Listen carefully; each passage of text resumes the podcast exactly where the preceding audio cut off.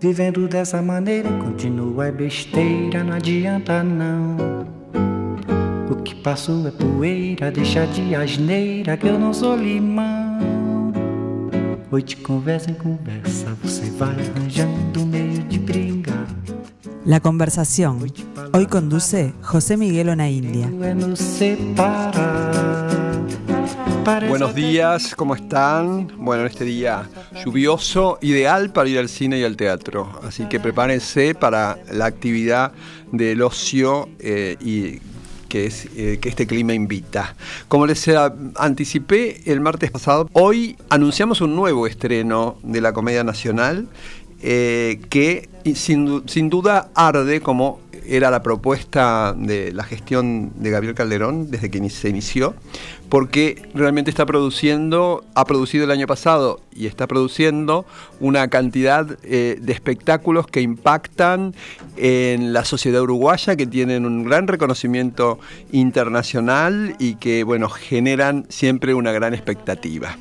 Pero hoy, a las 9 de la noche, se va a estrenar en la Sala Verdi uno de los títulos eh, más conocidos de Federico García Lorca, La Zapatera Prodigiosa. La comedia retoma esa, esa, relación que siempre tuvo con Federico García Lorca, que la tuvo la comedia, la tuvo el teatro, la tiene el teatro uruguayo en general, un personaje que marcó la vida cultural eh, del Río de la Plata y obviamente de todos los hispanoparlantes. Eh, lamentablemente este estreno se va a producir en un marco eh, muy negativo para, nuestros hermanos españoles porque se han producido en los últimos días eh, censuras a obras de teatro en los ayuntamientos donde asumieron las nuevas autoridades electas que han llevado actos como la prohibición de una representación del Orlando de Virginia Woolf, el texto clásico, texto, texto ya un clásico de la literatura y del teatro, y prohibición también de una obra de Alberto Conejero, El Mar, dramaturgo también conocido aquí en Uruguay, actual director del eh, Festival de Otoño de Madrid. Por lo tanto, nos adherimos desde Uruguay a, los reclamos que los artistas iberoamericanos eh, españoles han hecho. Eh, voy a leer un comunicado al cual adherimos desde aquí con nuestra solidaridad, porque un acto de censura en cualquier lugar del mundo nos afecta a todos los que estamos comprometidos con la libertad y con la creación. Sin cultura no hay democracia. Las y los profesionales del mundo de la cultura denunciamos el retorno de la censura que está atentando contra la libertad de expresión, un derecho consolidado social y democráticamente en nuestra Constitución. Exigimos la protección de nuestros derechos fundamentales porque sin cultura no hay democracia. Este es el comunicado de los artistas españoles que hacemos propios y les mandamos desde aquí nuestra adhesión. Muchísimas gracias María Dodera, aquí, que es la responsable de la dirección de esta nueva zapatera. Qué suerte tenerte, y bueno, si es lamentable eso, también adherimos como artista, es terrible. Bueno, qué, qué, qué, suerte, ¿no? Este, encontrarnos, este, compartir acá con... Nuevamente. Nuevamente contigo y estar acá con dos grandes actores que adoro. que los voy a, a presentar ahora, está Alejandra Wolf, que, bueno, actriz de la comedia, cantante, sé que está ahí, ya he leído por presentar un nuevo tema, ¿no? Con Sarita Sabac y con tu, con tu grupo. Así que bueno, gracias Alejandra por estar. gracias a ti, gracias a ti. placer.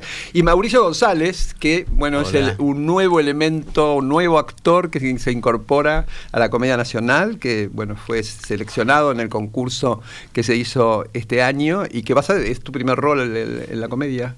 Sí, hiciste algunas lecturas. Hice algunas lecturas. Primero, hola, hola, hola muchas gracias. Mauricio, muchas gracias por estar acá. Muchas gracias. Eh, sí, hice eh, algunas lecturas, hicimos dos lecturas ya. Eh, de los nuevos clásicos, y, pero esta es la, la primera obra escenificada que vamos a hacer como, como miembros de, del elenco, por lo menos yo y, y Tres, tres compañeros. Tres compañeros nuevos.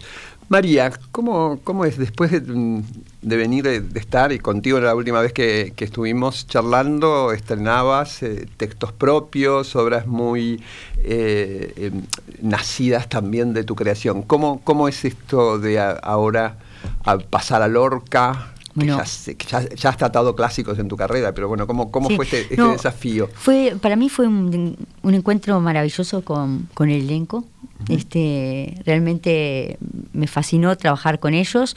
Eh, es una versión de Gabriel, cuando con Gabriel em, cuando comenzó me dijo Gabriel, Calderón, Gabriel Calderón. Gabriel Calderón cuando dijo me encantaría trabajar alguna vez este, trabajemos juntos bueno trabajemos ahora. Le dije yo qué, bien qué versiones tener acá a Calderón y tener a Lorca y a Calderón en, en, en, en el, la versión y bueno y es una versión que se conserva eh, lo lorquiano.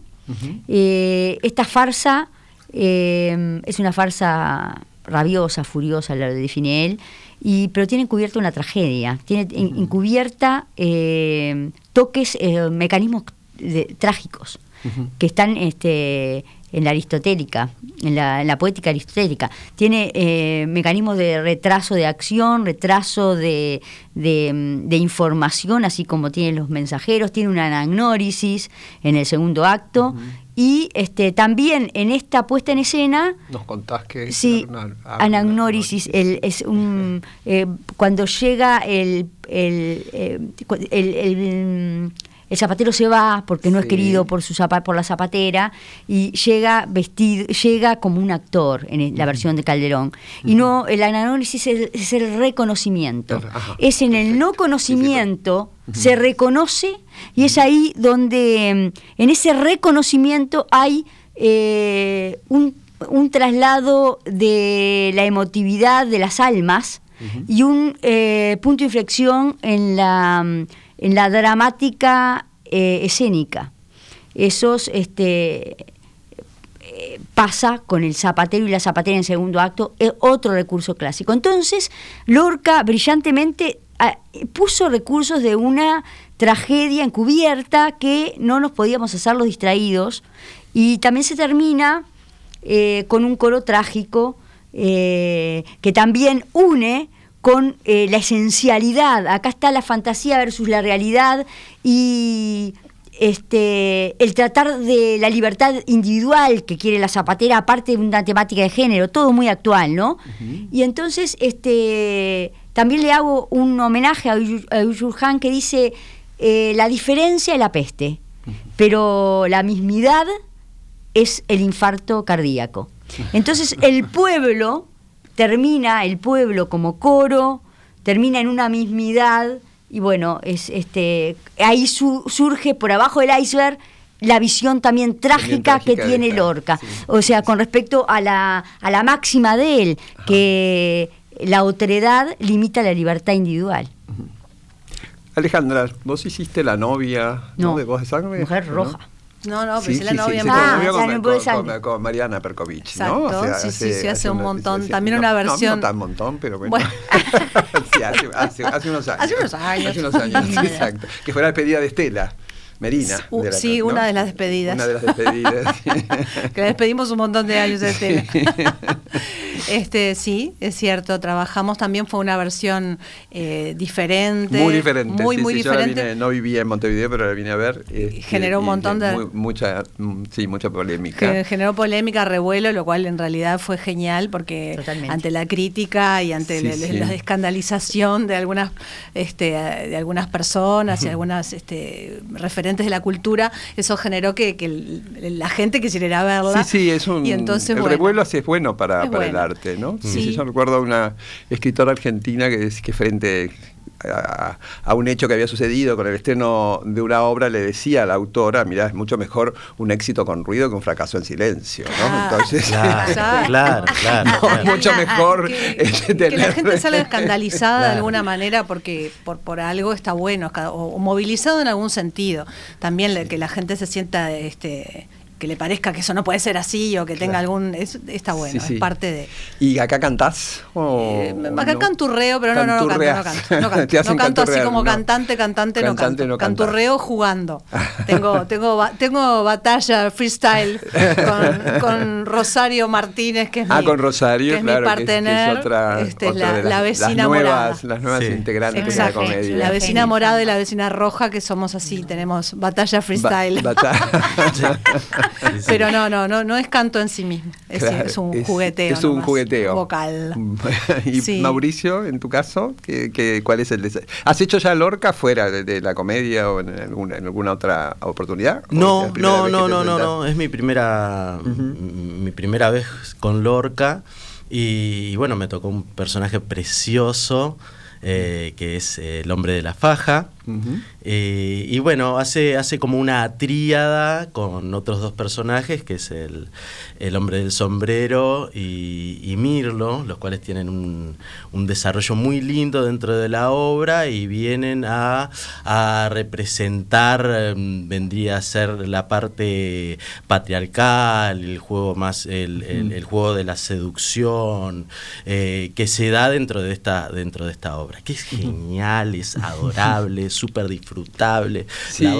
Está dentro de catalogada como las obras infantiles, ¿no? O sea, las obras para, público. Este, ¿Están de acuerdo con ese concepto? Sí, sí, sí, que tiene dentro de, dentro de lo que es la obra como, como obra infantil para Lorca, guarda detrás que detrás del espectáculo hay un mensaje muy fuerte, ¿no? De lo que se viene se viene dando, ¿no? De, de, de, la mujer, el empoderarse, el verse, el lugar que tiene dentro de, dentro de la sociedad y cómo la sociedad lo veía. ¿no? Lorca, Lorca como que ha, ha, podido dentro de su, dentro de su psiquis eh, ahondar en, en, en, el lugar de la mujer dentro de la sociedad. ¿no? Y creo que esta obra, esta obra lo tiene. Es una obra que se escribió en cierto sentido como una obra para niños que tiene un trasfondo, María habla de, lo que es debajo del iceberg, que tiene un trasfondo muy, muy, muy serio, es, eso, esconde una, una tragedia, ¿no? que hay que verla. Sí, por supuesto, por supuesto, porque siempre una propuesta nueva, pero has incorporado, María, este, músicos eh, y bailarines, ¿no? sobre todo bailarines en Samantha, Samantha está como, eh, la parte musical está, el diseño de sonido está Samantha Navarro y Federico Dauch, eh, pero no están en escena. Los bailarines sí, hay un grupo de lipstick. Eh, que tienen como un acercamiento al, bar, al, baile andaluz, se podría decir, por, por el manejo de las manos como si fueran abanicos, pero ese, este que es el walking y el, y el vogue, surgieron en los años 80, 90 en los boliches eh, del LGBT americanos como reacción a la opresión. Entonces, este, no solamente por una situación estética que me pareció que era interesante involucrar, involucrarlo, sino también como una, situación este, conceptual, ¿no? Este, como una forma de, de, forma de resistencia que tiene esta pieza ante las opresiones, este, que está reflejado y en voz de la zapatera y bueno, este, me pareció que podía ser una estética y una ética asimilable a la propuesta, a la versión. A la versión, claro. Este, es, un grupo muy atlético, o sea, le va a dar una cierta, le da una cierta dinamismo.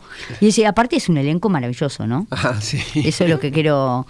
Es un elenco extraordinario, extraordinario. y Wolf y, y, Mauricio González que nos acompañan aquí, está Florencia Zabaleta. Juancho Saraví. Juancho Sarabí. Eh, Rosita Martínez. Rosita Martínez. Eh, está Pablo Musetti, está Andrés Papaleo, está Cristina Machado, eh, Fernando Dianesi. Fernando Dianesi. Y eh, Sofía Lara. Y Sofía Lara, que hace su, debut justo. es una obra con bueno la incorporación prácticamente de muchas de las de los actores seleccionados en el último concurso. Eso es maravilloso. Este, y también está Cristina Machado, que es este el año que viene me dice que se va, no sé si están así, pero digo, como que hay acontecimientos. Es el último año de Cris, sí. Mm.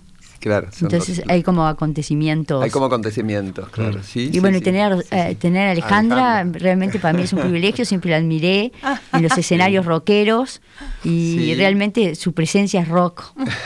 Entonces este, es maravilloso tener a la vecina Roja, que es una vecina muy, muy empoderada, ¿no? Sí, por supuesto, pero Alejandra, además has hecho una cantidad de, personajes en la comedia y en, este, que, no, que no, no, no, vinculados al rock shop. Recuerdo que el primer año que viví aquí y la, primera obra de la comedia que vi fue un protagónico tuyo inolvidable en Harper, ah. sí, con, dirigida por Fletcher. Ese fue mi primer protagónico. Tu primer protagónico. Ah, sí, sí, sí. Eh, absoluto, así. Absoluto, sí, era, realmente una obra compleja, muy compleja hasta con intervalo, me parece. No, Creo, que sí, no sé, pero era, compleja, muy compleja, y era como una road movie, no, una road theater, no sé, road play, no sé cómo se dice. Sí, sí, sí, sí. espectacular. Y la verdad que, perdón, sentí que crecí un montón con eso, con esa responsabilidad, ¿no? Fue fue bárbaro. Sí, sí, sí. Y, bueno, y luego has estado con todo en, muchísimos este, espectáculos de autor nacional, de extranjeros, digamos, tenés una... Sí, bueno, hace 26 años que estoy en el elenco, digámoslo. o sea, soy una chica grande en el elenco. sí, entonces he hecho de todo, asombrado cuatro atrás del árbol y, algún protagónico y algún... de todo, como corresponde. Y eso, pero es interesante porque ¿cómo te sentís? Eh, eh ¿Encontrás siempre la, renovación? ¿Te sentís en estos 26 años como motivado para, para, digamos, para el trabajo artístico? Uno siempre, yo, eh, la comedia nacional tiene sus reglas, o sea, uno sabe que no decide dónde va a estar, por ejemplo, entonces al no decidir eh, artísticamente dónde te vas a dónde vas a estar, ni el personaje, ni con quién vas a trabajar, ni el texto, o sea, al estar como al servicio de la institución, también hay un chip interior que está bueno tener, que, yo lo tengo, lo trabajé un montón, que es eh, estar a disposición en todo sentido para servir eh, el espectáculo en el que uno está, en el rol en que uno esté. A veces a uno le toca brillar y estar en el centro, pero hay veces que toca servir la escena para otros compañeros y compañeras. Y mm, esa, esa, ese es un atletismo también emocional y psicológico que para mí me sirvió mucho, sobre todo para no, no frustrarme o, o no creerme ni que soy la protagonista, ni que soy el asombrado cuatro atrás del árbol. Estoy al servicio de la institución y del, espectáculo. Mm, y, el, por suerte, también será por mi estructura mental, he logrado aprender y disfrutar siempre. Eh, disfruto mucho de los procesos, eh, lo humano me parece más importante que cualquier otra cosa, disfruto, o sea, me parece que en la medida en que podemos vincularnos bien en el trabajo, en, eh, desde lo humano, rescato eso hasta ante el virtuosismo o el academicismo o la maravilla de un director o una directora. Me gusta pasarla bien, pasamos mucho tiempo juntos, trabajamos muchas horas. Entonces el vínculo humano es como lo más sagrado. Y sobre todo con un elenco que trabajamos juntos horas y horas, años y años, mucho, mucho. Entonces rescato mucho eh, eso como primero y principal. Y bueno, y, está. y después este saber que es un juego y que uno siempre tiene para aprender de los compañeros, de, los directores, las directoras. Siempre estamos aprendiendo. Y en esa medida en que uno puede mantenerse con ese estado, con algo como medio infantil, te diría medio ingenuo, con ese, eso mantiene nos mantiene sanos. A mí me, ha mantenido sana. Sí, eh, yo creo que es muy interesante. Muy o sea, es que no, lo que dijo. Muy, muy interesante, porque siempre hay eh, no cuestionamientos, digamos, pero siempre hay interrogantes sobre cómo, cuál es la posición del actor, un elenco estable, la existencia, digamos, hay debate sobre el tema. Yo que hablo como espectador, eh, creo que los elencos estables le dan una posibilidad de aprendizaje al público y de crear una relación con el público que es enorme. Yo lamenté muchísimo, yo me formé eh, viendo, el viendo al elenco estable de Teatro San Martín, fundamentalmente, donde pasaba lo que vos decías, ¿no? Veías a Elena Tacisto hacer María Estuardo a la tarde y el otro día era la hermana cuatro de Bernardo Alba y, bueno, y esa enorme actriz iba y venía y salía y, y era... Y es muy bueno para el público. Porque el público tiene esta posibilidad de verlos en muy distintas propuestas y de ver a, los actores también midiéndose en roles de, y, también el teatro es un, trabajo en equipo donde la, metáfora del árbol, árbol asombrado, asombrado cuatro del árbol. que me encanta, te lo voy a, te lo voy a, te lo voy, te lo voy a, no, no, no, no, robar, no, no, no, yo siempre cuando uso frases ajenas la, uso el copyright, pero, este, pero eh, tiene que estar bien el asombrado 4, porque si no, el que está, en, que está adelante no se luce. Claro. ¿no? O sea, nosotros, el espectador ve, una globalidad. Excepto que sea algo de que el virtuosismo sea tan avasallante o la escena esté tan puesta en el protagonista, todo lo que hace el conjunto también es importantísimo. Sí, a mí me pasa una cosa particular con el elenco, es que admiro un montón al elenco, a mis compañeras, a mis compañeros, les admiro. Cuando voy a ver los estrenos, los ensayos, digo, wow.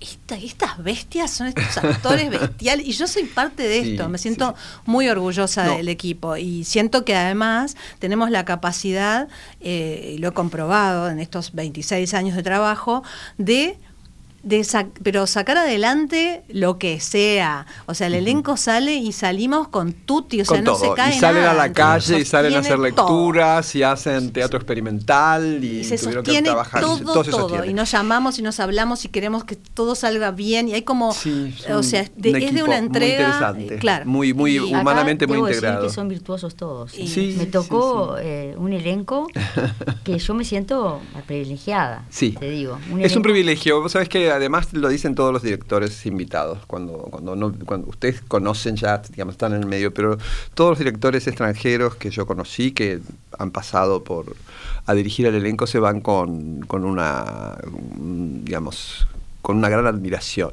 por los actores y en general le hacen, eh, todos salen humanamente muy satisfechos del, del trabajo desde Sergio Renan, que te dijo que vos estuviste también En, esa apuesta de la visita, que creo que fue su última apuesta como, como director de escena y que le dieron así en el final, porque ya atravesó en ese momento su última fase de, enfermedad y fue como como el gran goce que tuvo de dirigir a la Comedia Nacional y hacer esa apuesta de la visita de la anciana dama. Y, Ay, sí, tan divino él además, fue tan adorado. Una gran persona. Mauricio, ¿por qué mm, como este, este pasaje del teatro independiente a, la comedia? ¿Cuál ¿Qué te decidió?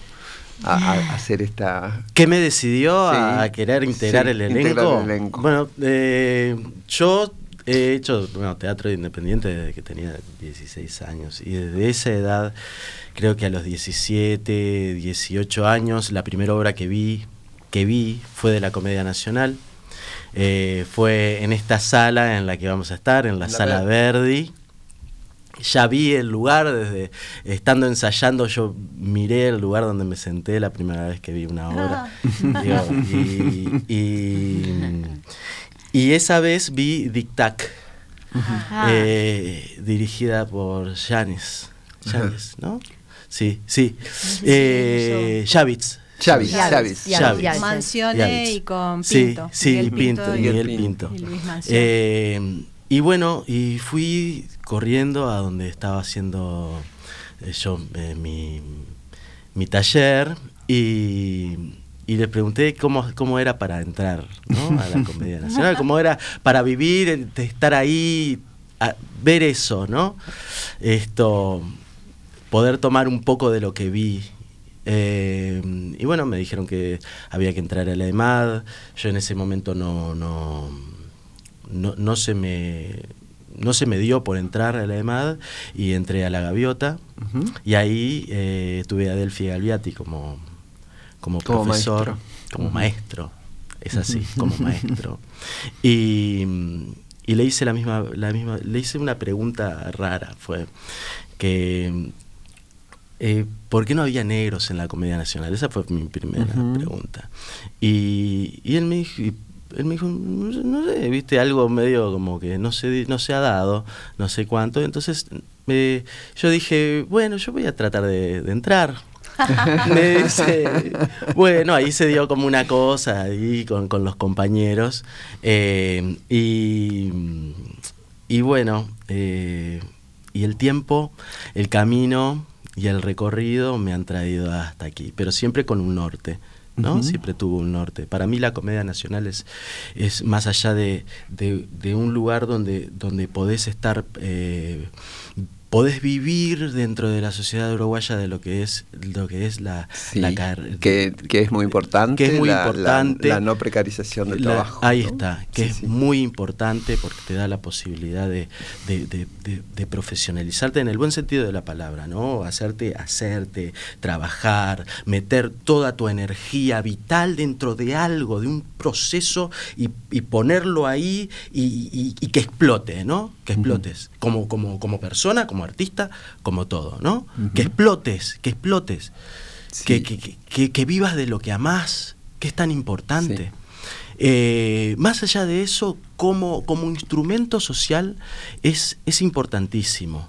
Es importantísimo porque tiene la capacidad de llegar a lugares donde otros no pueden llegar, con, con, con, la calidad de obras, de escenografía, de vestuario, de todo, que el teatro independiente, por lo menos el uruguayo, no, no, se puede, no puede e llegar. Incluso eh, en, los sectores más profesionales, eh, o sea, hay espectáculos que no son posibles. No este, son posibles. No son, posibles porque no son, no dan los cálculos económicos, digamos. en, este momento, cualquiera de los espectáculos de la Comedia Nacional que están en cartel serían, serían de casi impracticable producción en Buenos Aires. De hecho, yo veo las carteleras como saben, me muevo bastante y veo, veo espectáculos fuera y en, Latinoamérica, o sea, puestas como las de la Comedia Nacional no existen prácticamente.